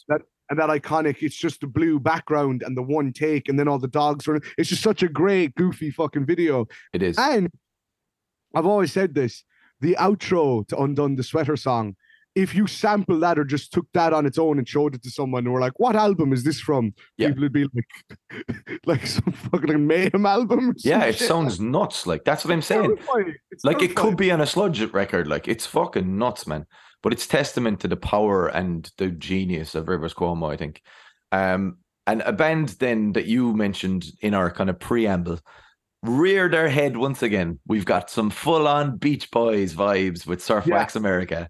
Uh, you know that acoustic um middle eight is so fucking Beach Boys, Yeah. full on good vibrations. It's fucking great. I love the, you know, at the very end that let's go. I love that. It's so like this is the fucking best thing ever. We're recording our debut album. Let's rock out. I love it. I love I it. also think I also love that, you know, couple of tracks ago, we're talking about like a girl who laughs for no one else. And Yeah, we were yeah. talking about like the world has turned and left me here. And then, you know, we wind up at like a song where you could literally tell like Rivers like sat down with his guitar and was feeling a bit better and a bit chipper and the sun was shining and he was like, I'm not that sad today and I'm not I'm not I'm not dwelling on the past too much. What do, what do I want to write today? I want to write a fucking anthem for surfers. Yeah. That's all I want to do. That's And, what I like, wanna do. song- yeah, the song has no nuance. It has no political commentary. It has no. I mean, some people have said like you know, oh, I could talk about like you know the environment. They're like, no, this song is full on just an anthem for surfer dudes in That's California. all it is. And Yeah. I love the pace of it. You know, it's a real like fucking boo. Like it's just straight like four four. Just, just ah, it's great. The sea is foaming like a bottle of beer, and then the second verse, the sea is foaming like a thousand pound keg. We're going surfing. We're going surfing. You so take your- great. You take your car to work. I'll take my I'll board. take my board. But it's those sunshine, you know, Beach Boys melodies as well. That like even in like the most basic song on the album, you still get like just this beautiful grasp of melody and just ah like a great turn of phrase, like you know, and when you're out of fuel, I'm still afloat. As if like you can get to your job on a surfboard. You know, it's surfboard, yeah. it's it makes so no sense. good. It's nonsense. like, so good. yeah. It, and it's purposeful, sugar coated nonsense. like, Absolutely. yeah, and it, it, it, it makes no sense, but that's the point. It's like, I love that. Yeah. I love it, man. But I also love that you were saying, like, we're talking about the Beach Boys references. And when Matt Sharp, the bass player who was only with them for Blue Album and Pinkerton, when he joined the band and like real, like, he was never really a vocalist. Uh, and like, and he went off to start his own band, The Rentals, and like where he was the primary songwriter. But in Weezer, that was his first kind of case for doing backing vocals. And Rivers wanted him to be higher than him. He So he had he said that Rivers demanded that he go a full octave higher than Rivers, and you're just like he said it took a bit of work, but I got there eventually. It was like the Yeah, most yeah. understated way of saying that he did it. Like, you basically had to learn how to sing falsetto. yeah, hilarious. because- because Rivers was like, you need to be a full octave over me, like, and But that's that- pure fucking Beach Boys. Uh, oh my god, Brian, Brian Brian Johnson- Wilson, no. Wilson. Wilson, Jesus, Brian, Brian Johnson, there's someone different. Brian Wilson, the name escaped me. uh, Shame on me, but that's pure him, you know, dictating every vocal take, and you know, it's in more ways they- than one. It's like a fucking Beach Boys song. and they said that they when they were like writing for the blue album that rivers because like, and it's funny because that vocal dynamic of rivers and matt's really like high vocal that became that became synonymous with Weezer for those first two albums, Blue Album and Pinkerton. That was like the iconic bit of a trade-off in the vocals. But it was a huge weapon in the arsenal as well. Like it was, Exactly. it, it's so effective. And they said that they even practiced um was in the barbershop quartet routines because they were the most like challenging and like of vocal a cappella kind of warm-ups and the boys could just completely lock into different octaves and practice together and and that was kind of how they really built confidence for uh, using that dynamic Mm, in their own mm. songs. So when it all breaks down in surf wax america and you just hear matt the you know you take your car away," and then rivers It's comes in with the so all good. along the under and, and the Ah. two vocals coalesce like a barbershop, and then it all just comes back in. You can, all, it's all those little nuances that are so integral to why the album works. Like we said, the harmonica solo in "My Name Is Jonas" and the acoustic lines in like fucking "The World Is Turning Left Me Here," the organ synth in Buddy Holly, the weird fucking strings shatterings at the end of Undone the Sweater song, and then you have this like barbershop vocal breakdown in Surf Wax America. Mm. It's all these little intriguing creative choices and compositional nuances imbued into this big sugary emo-y pop power pop alt rock album that just on a debut. album. debut on a debut and they're all in their early 20s like thi- like it's it's it's no real surprise like why this album is still just so like for an album that is just a 10 track alt rock album power pop emo album the But fact that it has such legs is because of how well like you said it what the main thing about this fucking record is the 10 songs and how they're composed and every intricacy in them it's That's all that another matters. it's another class. Blue Album is one of those class acts in being so creative and so technically proficient in a simple song setup. The whole album is a se- seemingly simple album that is so deceptively well written. Yeah, and Absolutely. performed.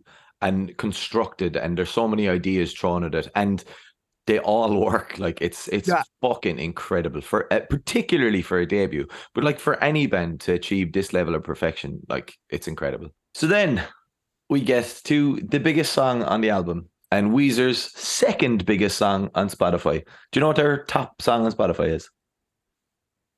Island in the Sun. It sure is. do Um, I fucking know my Weezer? Do I fucking know my Weezer? um, Say It Ain't So is Weezer's, as I said, second highest played song on Spotify with just the the meager 357 million plays. Um, and it's the biggest song on the Blue album. And it's another single. It's Probably the most emotional song Rivers Cuomo has ever written. Probably the most honest song he's ever written. it's one of the best songs of all time. It's it really reminds me of Pixies again. Um, I was just about to say it's so indebted to Pixies. it's so indebted to Pixies. And you know when you hear the amp like warming up just before the chorus crashes in. Yeah. It's just one of those beautiful like anticipatory moments in music. And, and it's it makes of, that it makes that like you know not staccato oh, that's not the right word it's like the the the static kind of of the the, the fact that the riff is so juddering. Yeah. yeah, Yeah. and that, like you said the warmth of the and then the cut the Yeah. cut of the riff and how just it's fun man like ne- never will i ever ever ever ever hear say it ain't so and not be affected by when that No, first chorus is Me comes in. neither. It's fucking incredible. And you know what this song does as well? I think I think it really shows off of how good of a singer Rivers can be. Yeah. You know that because you know the water slide away from me, that line. That like yeah, yeah. The way he sings that, the melody. Just the water slide away from me is getting better every day. oh it's like the, like it's everyone that's the bit everyone loves in that song it's just It's like perfect that's fucking like Michael Jackson levels of melodic brilliance. Like it's fucking incredible. And I think that like they have this like again like a fucking sludge metal like bridge before it opens up into the solo, which this I mean the solo it, it's so oh, oh god. And you're talking about like, oh, you're also talking about Nirvana Yeah. influenced the, the- Huge. yeah, yeah, yeah, yeah, yeah. Before the riff, that's so that's letting out the inner Kurt Cobain full on. Like Absolutely. that that solo is the is the thing of rock beauty, man. It's just Ah, it's and the way it, it keeps building upon itself. It's fucking incredible. Like Do you know the way that like we've talked like about how great all the other songs are and everything? And now, in fairness, I think Buddy Holly again. Buddy Holly is similar to Say It Ain't So in that they're perfect. You know, they're perfect songs. Oh, and, yeah, like I like you know when songs have a little quirks and the quirks make them perfect to me. But I think that like objectively, Say It Ain't So is perfect. With every, it's just perfect. I'm not hearing any arguments against Say It Ain't So. I'm not having it. A bit like Buddy Holly, you know, like I should be sick of Say It Ain't So. I mean, of Same, the yeah. of the 357 million plays on Spotify, like 7 million of them might be me. You know what I mean? Like I fucking I should be sick of it. But but that's I'm another not. song. that- No, it's another song that's like you never skip saying it. So Never, ever, Never. ever, ever, and ever, it's another ever. song that people who wouldn't even know the name Weezer know that song. Yeah. They know that hook. They Yeah. know that riff. Like if they they know that melody, even though they have no other bearing on the band whatsoever. Yeah, I it's also think- fucking incredible. I also just love saying it ain't so because like you know, like I said, it's it, to me it's one of the most personal songs I think Rivers has ever written. Because like the whole song detail is like detailing his parents' divorce and his like estranged relationship with his father. So because his father had like a drink problem. So you know, there's that like somebody's Heine, like Heineken Yeah. is crowding my icebox. Somebody's cold one is giving me chills. Guess I'll just close my eyes, flip on the telly, wrestle with Jimmy. Something is bubbling behind my back Yeah, and he's kind of he's using like he's talking about his parents' strained relationship, but then he's also talking about like the bottle of beer in the freezer, the bottle is ready to blow. Say it ain't so. You know, your drug is a heartbreaker. Like the fact his father like drinking too much. My, my love life is a life taker. Yeah, it's fucking that. So it's a real, and then there's that really intense bit uh at the in the bridge before the solo. you know, dear "Dear daddy, I write you in Yeah. spite of years of silence, you cleaned Yeah. up, found Jesus. Things are good, or so I hear.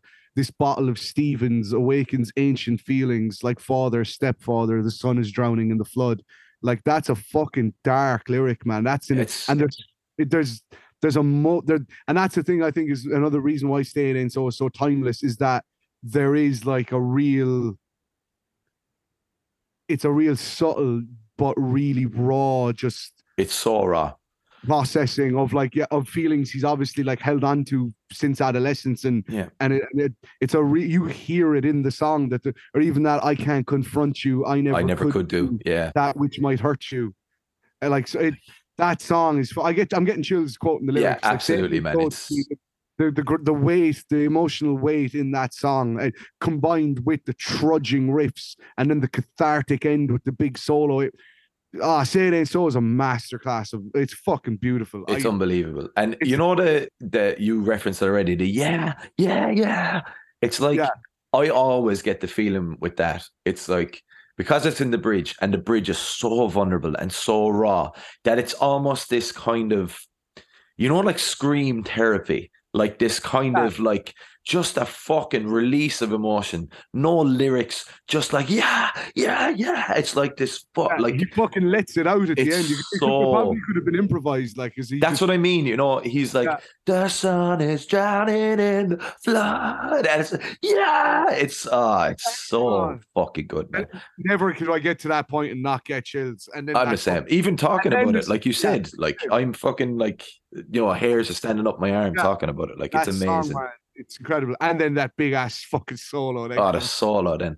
Yeah, it's like, yeah, it's just look, I mean, we can't really say more no. about Say It Ain't So than other people have already. But like if if if dear listener, you haven't fucking heard Say It Ain't So, and at this point, if we haven't convinced you to listen to the Blue album, you need to sort it out. But whatever you do, you need to listen to Say It Ain't So. It's just fucking perfect.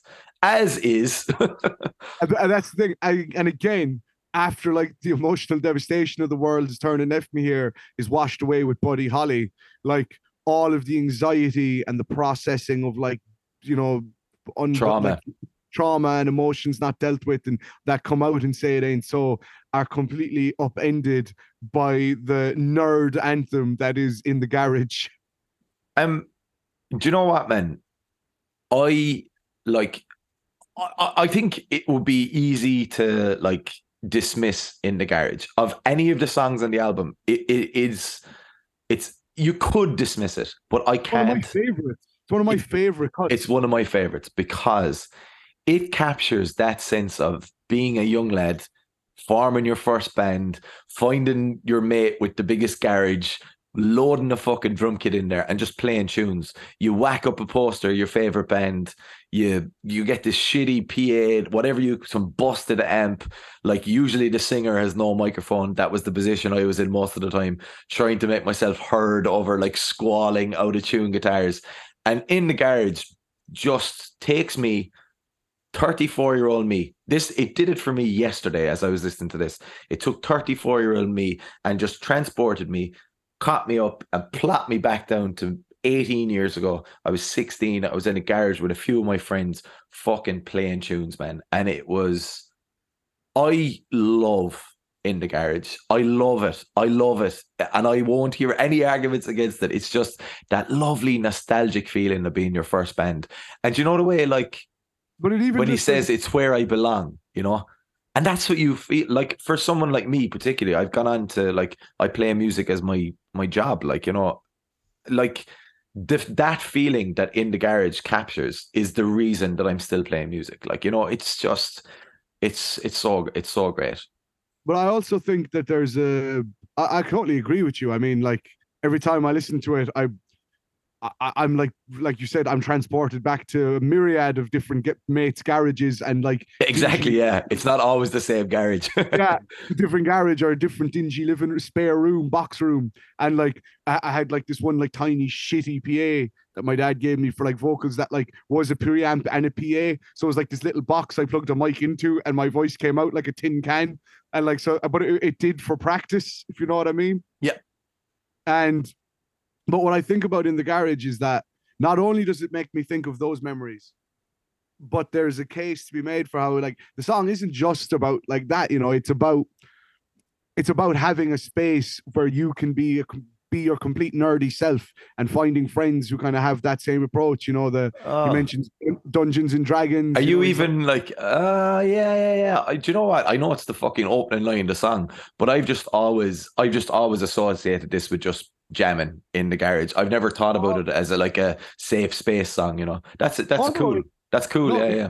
because he's like, you know, I've he's like, you know, I've got the dun- I've got a 12 sided die, the Yeah. Dungeon Master's Guide, I've got Kitty Pryde, A uh, Nightcrawler. and Nightcrawler too. These are two excellent characters, and you know, waiting there for me. Yes, I do.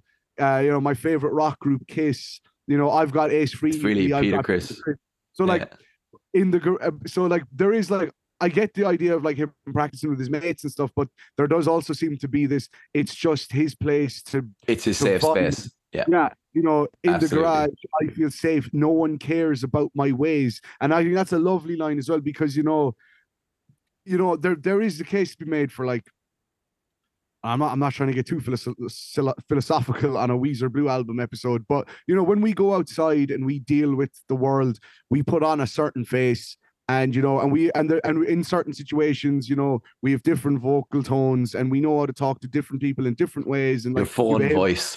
your phone voice exactly. Yeah, yeah, yeah. I mean, like, you know, like my closest friends, my circle, like we all have a circle, like my family, they know the real me, and like in all Mm. my fucking like my obfuscations. But like when I'm out, and like you know, like we all like behave, we we all have to behave to a certain extent. So there is that idea, like on in the garage, that like you know, you know, it, you know, like I, I won't fucking I'm not going to talk about like mayhem to like my dad's friend who I'm like entertaining for five minutes when I'm Yeah. visiting home. you know? Yeah. So like there is that like you know no one cares about my ways. The like you know when I'm in the garage when I'm in my spot like I can be as fucking sneaky and geeky and weird and odd as I want. I can- Absolutely. like I love like really dark, weird horror films, foreign horror films. Like I, I, it's a big weird hobby of mine. I love Korean horror and I love really strange old German horror and and like really, I like to be challenged by shit I watch. I would never in a million years recommend most of these movies to anyone or ask anyone to watch Because it's your me. thing as well. Like, It's my little thing when Yeah, I'm yeah, yeah. love with it. It's my little sneaky thing to do. So I do love that idea that like he's he's not necessarily being that self-deprecating, but there is an element of like, I know I'm a fucking nerd. I Yeah. know I like Dungeons and Dragons and I like X-Men. X Men and and Kiss. Yeah. and Kiss, and I really want to, and I'm fucking 16 with acne, and I really want to be a rock star, and my friends are going to jam out tonight, and then I'm we're going to play some D and D, and I might read some X Men comics, and then I might like have a burrito and go for a nap on my beanbag, and no one can call me a nerd or Yeah. because I'm not bothering anyone. yeah. I'm in the no one cares about my ways, but then there is that there is that little self-deprecating bit where he's kind of like you know in the garage garage because that's how he pronounces it it's in the garage but in the Yeah. song he sings it in the garage in the garage. you know, yeah. uh, I feel safe. No one cares about my ways in the garage where I belong. Yeah. No one hears me sing this song. And there is a kind of cross between, you know, this is where I belong with my friends, rocking out, being my nerdy self. But there's also the I'm a proper geeky nerd and I belong in the garage Yeah, yeah, yeah. There is. where I belong. Yeah, like, I love the you know- um. you know the no one hears me, no one hears me, and the outro. It's so good. I love no it. I love it. sing this song. Yeah, Yeah, in uh, in the and even like as a kid, I was like when I was a teenager getting into Weezer, I remember being like, yeah, this is my type. This is my song. Absolutely. And now I'm 30 and I hear it, and I'm still like, yeah, this was it still is my fucking song. Like yeah, it's for sure. is- it's the, it's the ultimate geek anthem, and I think it's It song- really is. it's the song that solidified Blue Album as like a calling card for like the geeks for the people who were like it- you know people in the 90s and everyone was clicky and it was like it's okay to like Metallica and Nirvana and Pixies and listen to pop songs on the radio you can do it all and Yeah. you're allowed like comic books and Dungeons and Dragons but also going out with girls and watching movies with your mates you can do it all You can do it all. Yeah. Yeah. we're all doing it all, but everyone's just acting like we're not because certain people are narcissistic enough to like still believe, give a shit about how they dress and who Eve- they hang out. Even if there is an argument that you know maybe we should all just stay in the garage. yeah. may- yeah. maybe we should just leave the cooler kids alone. Yeah. but like, so you know, in the garage, is Absolutely. carrying call, car, cry, rallying call for like nerds to just. To just to be to be happy would be embrace being a nerd. I Yeah. like I I I made my piece long ago with you know the fact that I'm a huge fucking nerd and I love being a nerd because you know what I feel like I'm a lot cooler than the people who think they're cool. In the words of Marge Simpson, you know, maybe if you're really cool, you don't need to be told you're cool. But how would you know if nobody told you? Yeah. You know, Yeah. that's I- exactly it. Like, I, I stopped worrying. About, I stopped worrying about thinking what people thought of me in terms of coolness, and just started embracing how much of a fucking nerd I was. Yeah. a moon ago, and I've never been happier since I stopped, since I Same. made that. Absolutely. And uh, you know what? Records like the Blue Album are a lot of the reason that I was able to do that kind of stuff. So yeah. Same, one hundred percent. Had a Um, big, had a big influence on like, you Me. know, yeah, me, and just cat, and just like, like just chilling out a bit. Like Blue Yeah. Album was very much like a dude, like stop worrying, just yeah, be don't yourself. worry about it. It's all good. Yeah, just Yeah. be yourself. Like you, there'll Yeah. be time to worry later in life. Like Absolutely. And, and when I listen to Blue Album, it still makes me. Feel, it feels like an old friend at this stage, putting their arm around me and just being like, "Yo, you, still good?" Like Yeah. I fucking love the Blue Album. Oh man. Yeah, we've we've got two uh, two songs left in the track by track. Um and like holiday then like the riff sounds a bit like the darkness's Christmas song. So I'm fucking I'm well on board with that because I fucking love the darkness. I've never fucking drawn that comparison. You're totally right. That's Yeah. brilliant. and Um, the organ, that yeah, yeah. you're totally right. Fuck. Um, and it's kind of the most like straightforward song on the record until you get to the barbershop bit, which is gas like with the finger clicks and Yeah. you know, like yeah. And And do you know what's great about this song? It's like I think it shows like the fearlessness and maybe the kind of naivety of like a debut album where they're like, let's do a barbershop bridge. And no one was like, no, we shouldn't do that.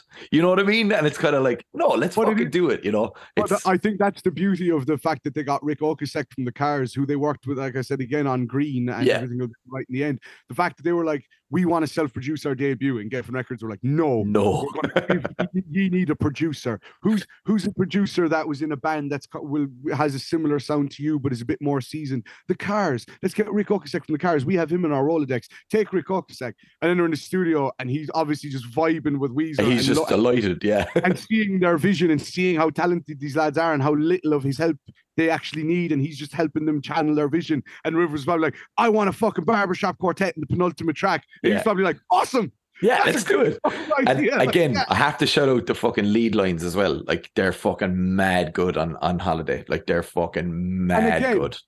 and again, like for for all of the dark, nuanced tracks here, and then like I mean, like I said, you've got songs referencing his brother's job, referencing like overbearing, like misogynistic attitudes in relationships, unrequited love, not being able to get over someone, like his parents' divorce.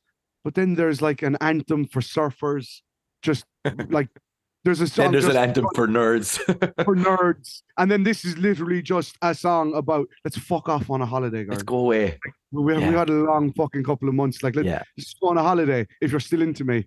Yeah. And that's Yeah. it. There's That's not it. there's not a big like, oh, and this happened on the holiday or we were out of No. it's literally just let's go away for a while. Yeah. You It's- and I. It's just let's go on a fucking holiday, Yeah. girl. It's And that, and that and the hook, the heart beat and the fucking melody. It's and like I said, those organs, especially the one that opens.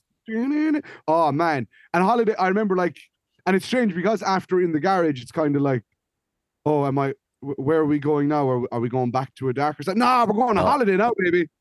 Because, but I also think there's a one-two punch of feel good and sim- simplicity, if you will, on in the garage and holiday because because the closer is Yeah. the length of two fucking songs and it's one of the darkest, saddest songs Weezer have ever written. And we're Yeah. talking, of course, about the iconic eight-minute closer, "Only, Only in in Dreams." dreams. And you mentioned earlier on that, you know, this album is not about the bass, but finally on Yes, on the last track, we get some bass being highlighted. Uh, and like you get do its own fucking thing. Like, yeah, you get a really really cool bass intro um you know it's the first time the bass gets highlighted it's the center of attention but then it very quickly like retreats back into the mix where it belongs and lets everything else take over Yeah. and there's so much to love about this song. I think my favorite might be the dreams at the end you know like i love that. And um it sounds like he wanted to go for like a big massive high note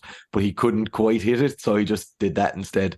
I love it. Um and the build up at the very end is amazing.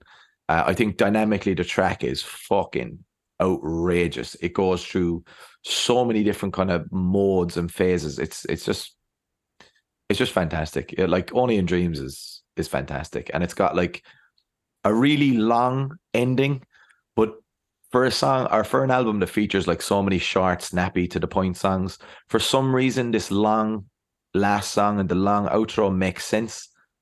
it doesn't feel it's it's it's strange. It's one of the rare instances of a band who primarily deal in instantaneous pop leaning style songs Hmm. that usually go from two and a half to four minutes at most Hmm. write a song that verges on 10 minutes that doesn't feel self-indulgent or masturbatory And it really doesn't. It just makes sense. And it's kind of because I think despite this being like a pop rock record, like it's given you a lot to kind of think about as well, a lot to process, and it's taken you on a bit of a roller coaster of emotions. And in that sense, I think Only in Dreams is the perfect way to finish it because it just gives you that really- little chance to to reflect almost, if that makes sense. Yeah, it's understated in how it ends. It ra- rather than ending on and they and like, are you fucking telling me after like listening to that album straight through, Rivers couldn't have ended it on a Buddy Holly or ended it on a Surf Wax America or this big joyous anthem to to see us out into the sunshine. It's like no, you get in the garage, you get holiday where you can't get more anthemic and fun and hmm. carefree than that. And then only in dreams really brings everything back down to reality. And it re- and like you said, it kind of leaves you, it gives you a minute or two at the end to really Yeah. kind of process everything you've been through, the ups and downs, the super catchy sugar coated hooks, the like lovely, like direct songs, like little anthems for surfers and nerds and going on a holiday and and then really kind of nuanced takes on toxic relationships and unrequited love and his parents' divorce and and processing his own toxic attitudes towards things that need to be changed. And it all kind of just it all just kind of dissipates toward the end of only in dreams. It really Yeah. especially when it like comes back down and it's just the baseline again toward the end before it all builds back up. There is a real just it's a wind down of an where and a lot of times when a band chooses a wind down to close out an album it can feel really underwhelming. Like that's what i get after this whole journey. But like you said it just feels so right It feels perfect. Yeah, it really does. Yeah. And it kind of and this is going to sound so wanky, but it almost and I'm not saying all their color albums have any color vibes, but it almost sounds blue, man. The ending, it sound it resonates this almost aquatic navy blue, gloomy, dark kind of I know exactly what you mean. Do you know yeah. what I mean? It The kind of synes- synesthetic approach. Like I Yes, absolutely, it- I, I 100% get what you mean. the Yeah. the outro of Only in Dreams feels blue. Yeah, no, That no, I hundred percent. So there you have it. There's there's Weezer, the Blue Album. We've a couple of little things to get through, so I'm gonna fire some rapid fire questions at you. Best song on the record. Oh fuck. Yeah. Um, uh, um, It's so hard, man. It's so hard. It's so hard to pick just one. so hard for for me personally. It's either my name is Jonas or the world has turned and left me here. For the sake of, of, of for the sake of it, the world has turned and left me here. That's my answer as well. Because it's the first one I heard and it kind of filled me with joy immediately, and it still does. Like, obviously, objectively, as I've said, you know, Buddy Holly and Say It Ain't So are perfect. Like, they're perfect. But The World Has Turned is, is the one for me. Now, a really fucking stupid question. What's the worst song on the Blue Album? Again, there is no worst. song. no, there isn't. but for the sake of for the sake of intensely anal argument, Yes. I'm going to say holiday. Ah, that's weird. A full house that we, we both gone for the best song and the worst song. Yeah, I've gone for Holiday as well. Um, just because. It's just because the other nine songs are so strong. Yeah, It's Yeah. just that teensy bit less Yeah. strong. exactly. If I had to, it's not what's the weakest song on the album. It's like what's the least brilliant song on the album. And I'm like Exactly. holiday by a tiny percentage, like by a tiny margin. I agree. And I think I think we've both agreed because we fucking we know this album in and out, and like we ju- we're just eh, we're locked in with like. I think it's almost objective, yeah, yeah, almost. Yeah, yeah, yeah, yeah. almost. just like, I'm, yeah, I'm not it's- narcissistic enough to think, but all I, I'm almost. We're almost scholars of blue. Yeah, oh yeah, man. As in like I know When this when album you- like so intimately that you know When you've listened to an album this many fucking times, you you become like ad- adept at this. Yeah, definitely. Um so just to, just to talk about the reception, which I found out some mad shit about this record. Um some of the reviews at the time were kind of like 7 or 8 out of 10, which I think is fucking mental. Like how did people not immediately recognize this is a 10? Because it's a 10. Like without a doubt. Without a fucking doubt. Um, and like a lot of the retrospective reviews, including Pitchfork, have gone back and given it a 10. I think it got praise from Rolling Stone and NME at the time, but it wasn't like later until people really gave it its its due, which is fine. Look, people are idiots. It's grand.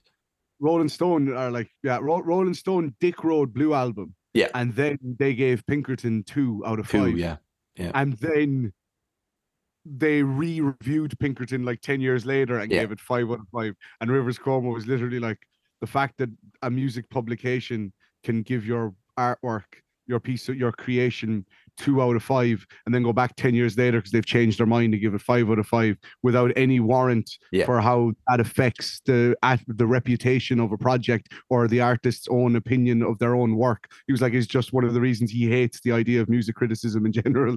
The Yeah. fact that like it, it makes no sense. It was like No, one zero.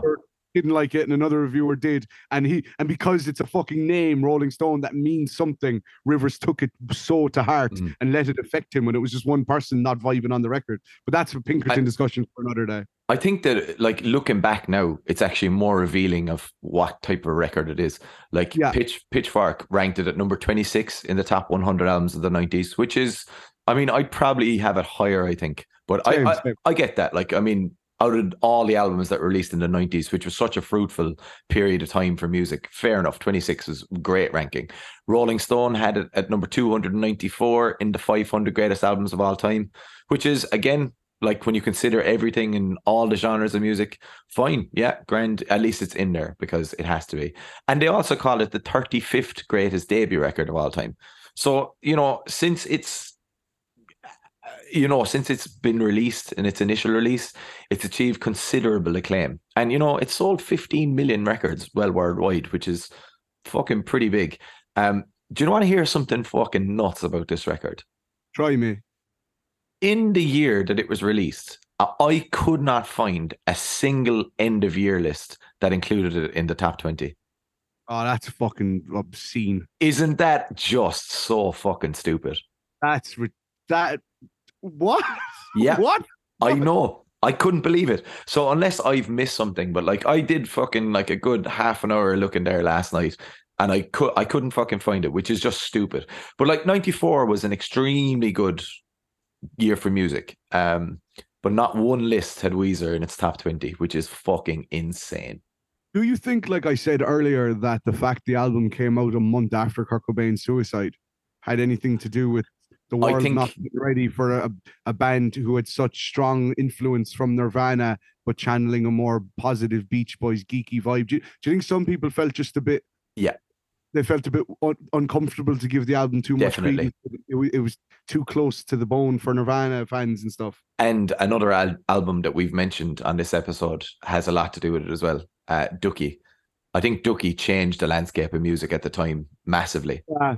So um, I'm gonna Duke, we you see, like like I said earlier, like we're going to talk about the the reason I was saying earlier, the Blue Album is so like has had such a legacy is because Blue Album is almost equal parts alternative rock, power pop, and emo. Yeah. and with, with strong influence from grunge.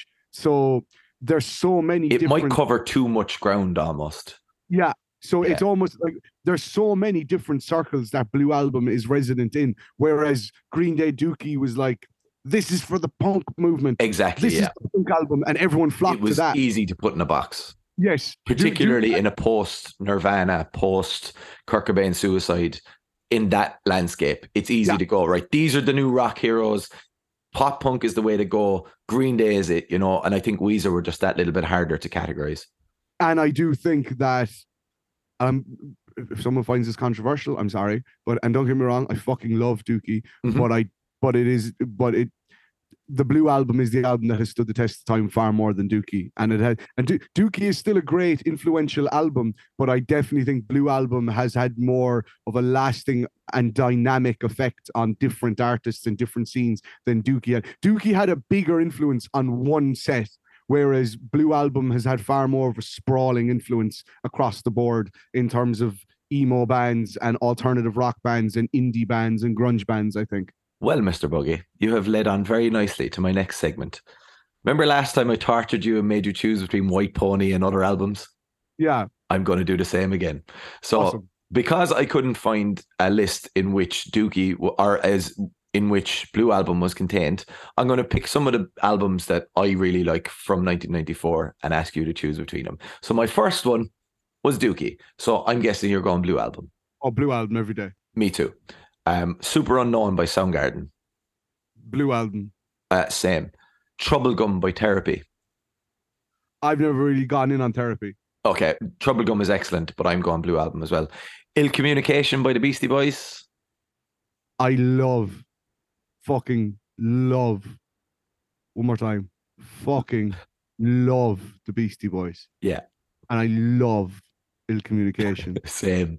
But but the Blue Album, yes, the Blue Album. Um, this one I think would be easy for you, maybe a little bit more difficult for me. Again, one of the best debut albums of all time. Definitely, maybe by Oasis. You're going Blue Album, yeah. Blue Album every day. My Yeah. my relationship with Oasis is very. Yeah.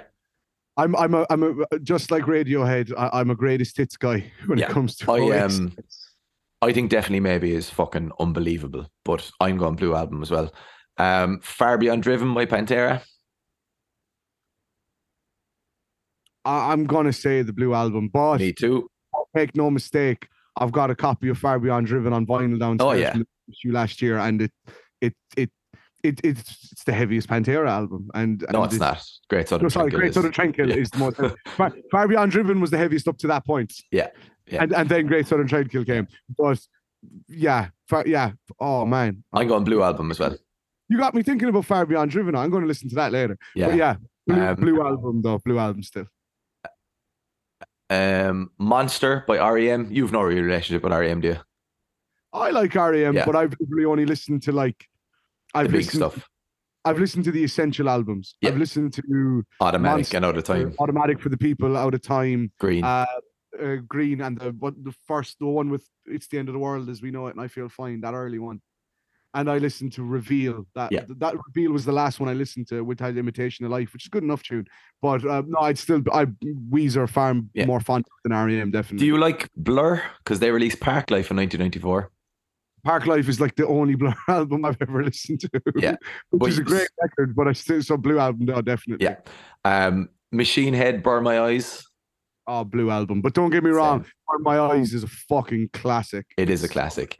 And the final Speaking- one. Sorry, before you continue, just to just to get like extra linkages going, we were talking about in the garage, and it's bringing us back to fucking being in garages practicing tunes. I distinctly remember being in a garage at 13 years old all day practicing Davidian. with Yeah.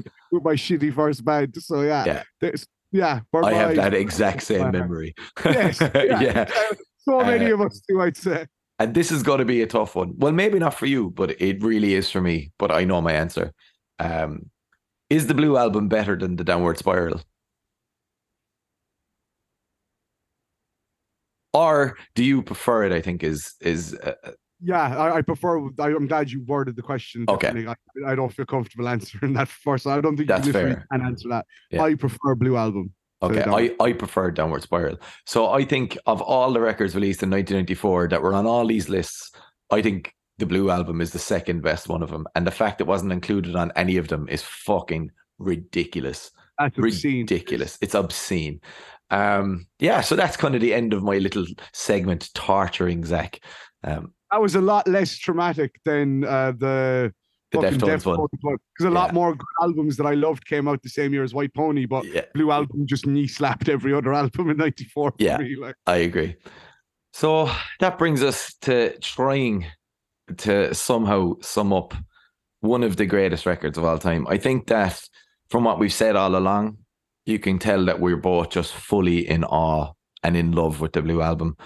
But like trying to like sum up its legacy is a little bit more difficult because it is in the way that you said that it's deceptively simple like like it's deceptively complex it sounds simple but it's quite complex Yeah. they're a deceptively influential band um Yes, I couldn't agree more. Their reach goes really really far like i think i mentioned the wonder years i think that kind of you know honest emotional emo pop punk thing there Yeah. is a there is a direct line um from weezer and from the blue album i think that Oh, there's the- like, all of these bands. pretty much every rock rock band that's trying to achieve success with big choruses. You know they will have heard Weezer at some point. And i think that their influence actually goes into more underground territories as well. Um, i know it's a point that you wanted to make that you know their reach extends into the world of hardcore punk.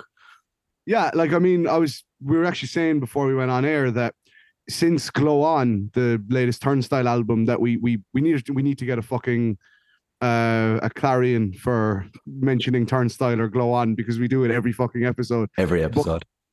Uh, there's some people online when they take the piss and they they refer to Turnstile as Weezer with breakdowns. And the point I made to you was people say that like it's a bad thing, but when you Sounds listen, like the best shit ever. Like, yeah, it sounds like the best music I could ever fucking imagine. yeah. and especially on Glow On, there's there's a case to be made for so much of the catchy riffs and the big power chords used throughout Glow On that have that same downstroke, fucking like frenetic shifting up and down the neck that like Weezer Weezer like flex all over the blue album. Like the the style of riffage on the blue album by Weezer and the style of riffage by Turnstile on Glow On are very similar in style. It's just that Turnstile put it in a more aggressive, upbeat way and imbue and imbue it with fucking like hardcore motifs and breakdowns. But like so much of the like listening to Blue Album again last night, I I was like, holy shit, these riffs really are like they really have left an indelible mark on like modern Turnstile. There's no denying that. Like No denying it. And I think, you know, bands like Joyce Manor. Oh, you fucker! I, I was literally the first one I was going to mention next was Joyce Manor. That's Yeah. so funny. oh man, Joyce Manor, Pup, and the Dirty Nil are just like fucking we love Weezer. Weezer are the shit. Let's make music that sounds like Weezer. And it's great. Seriously. It's so cool. Like It's the same with Sorority Noise. The Yeah. first time I ever heard Sorority Noise was their song, their single Nolsey. And I remember like the big fuzzed out riff. And I was I remember thinking that's very Weezer. And then the solo kicks in and the lead guitar player is playing an exploder. And it's a fucking total Rivers Cuomo love letter solo. And I remember thinking, wow, that Weezer influence is still traveling. it's still everywhere, man. And you know, like even I, I think like Fall Out Boy and fucking um like Panic at the Disco, even like all of that stuff as well. I think Paramore, like definitely, or Weezer, a bit of a death. You know, there's and eh, Let's not forget. Let's not forget. Let's not forget. Even though we're not talking about, even though we're talking about the Blue album here, Yeah. the album after the Blue album, Pinkerton, mhm. is not only credited as the favorite album by this artist, but also the reason he wanted to learn guitar. Simon Neil from Biffy Clyro. man, uh, like I stole Joyce Manor from you. The big one that I was going to mention is Biffy Clyro. Yeah. Biffy Clyro would not exist without Weezer. Fuck no, not at hope. And the thing, this is what I, I was kind of saving it, but the thing that Biffy Clyro and Weezer have in common is they write very interesting, very technical, very hard to play, but sounds simple rock music with pop choruses.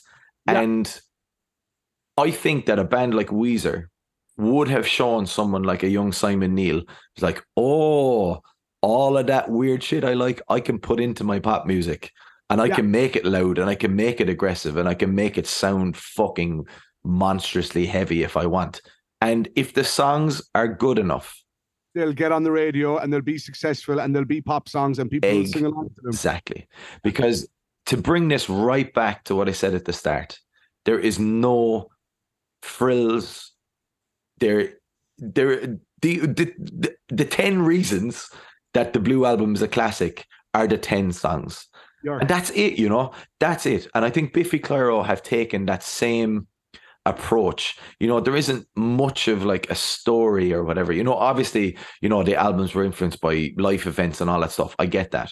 But you know, there isn't much of like a context and there isn't like a big controversy or a big fucking hype machine or any of that. Biffy's always just um, primarily number one been about the tunes. And so are And Weezer. Yeah, so are Weezer. And like I think an album like the Blue Album, for all like the direct musical influence it would have had on like like the Joyce Manors of the world and all that stuff, what it really for me leaves a legacy of is attitude. And it's that like if you write good enough songs, you can you can be a big band. You can be successful. And all these people who say, Well, I write brilliant songs and no one listens to me and blah blah blah. I know that happens in a few cases, but most of the time, good bands will who write good songs are able to carve out some kind of career. And a band like Weezer have shown that if you write good songs, they ha- they can be as challenging. They can cover weird subject matter. They can be technical. They can be straightforward. They can be joyous. They can be sad. They can be Reverent, they can be- simple shit like Exactly. They can take influence from someone as diverse as the Beach Boys and the Pixies, REM, Nirvana. They can they can put Quiet all of that Quiet Riot and Van Halen. and Van Halen and fucking all of those bands, put them all together and you can get something glorious like Weezer's The Blue Album. And I think that more than anything shows it lights the path. It shows the way for all bands in the garage practicing writing their first songs that you can do it if you write good enough songs. And it sounds simple, but it's very, very difficult to write a collection of songs that are as instantly amazing as the Blue Album. Do you know, not to get too off track, but a couple of weeks ago, no, I I I I've shit for brains. Last week, I went to see SikTh at their reunion show in Camden, and I was just vibing on SikTh, listening to a lot of their tunes. And anyone who knows SikTh, or if you're not too familiar, hyper technical prog metal math core band. Uh, and but one really interesting thing I read was, and like SikTh's music is like still Dillinger Escape Plan levels of absurdity, Meshuggah levels. It's Nuts. fucking Yeah. nuts. But an interview with their guitar player Pin from back in the day, and he said, "Yes, he said we love progressive music and we love really technical music, and part of the project is to challenge the parameters of song structure and write these really like complex pieces and yada yada yada." He says, "But." He says they are and they always have to be in favor of the song. He said, We still, at the end of the day, want to write songs. He says, They're, they're metal songs, they're complex, they're technical, they're avant garde. He says, But they need to have hooks, they need to have memorable moments. He said, There's a reason SikTh had such a legacy. It wasn't just masturbatory fucking, oh, look how technical we are. It was always in service to the song. And he says, No matter what, how much we want to challenge ourselves, we always have to keep in mind it has to be in service to the song. And that's even no matter how technical, no matter how metallic you want your sound to be or aggressive you need to have the song there.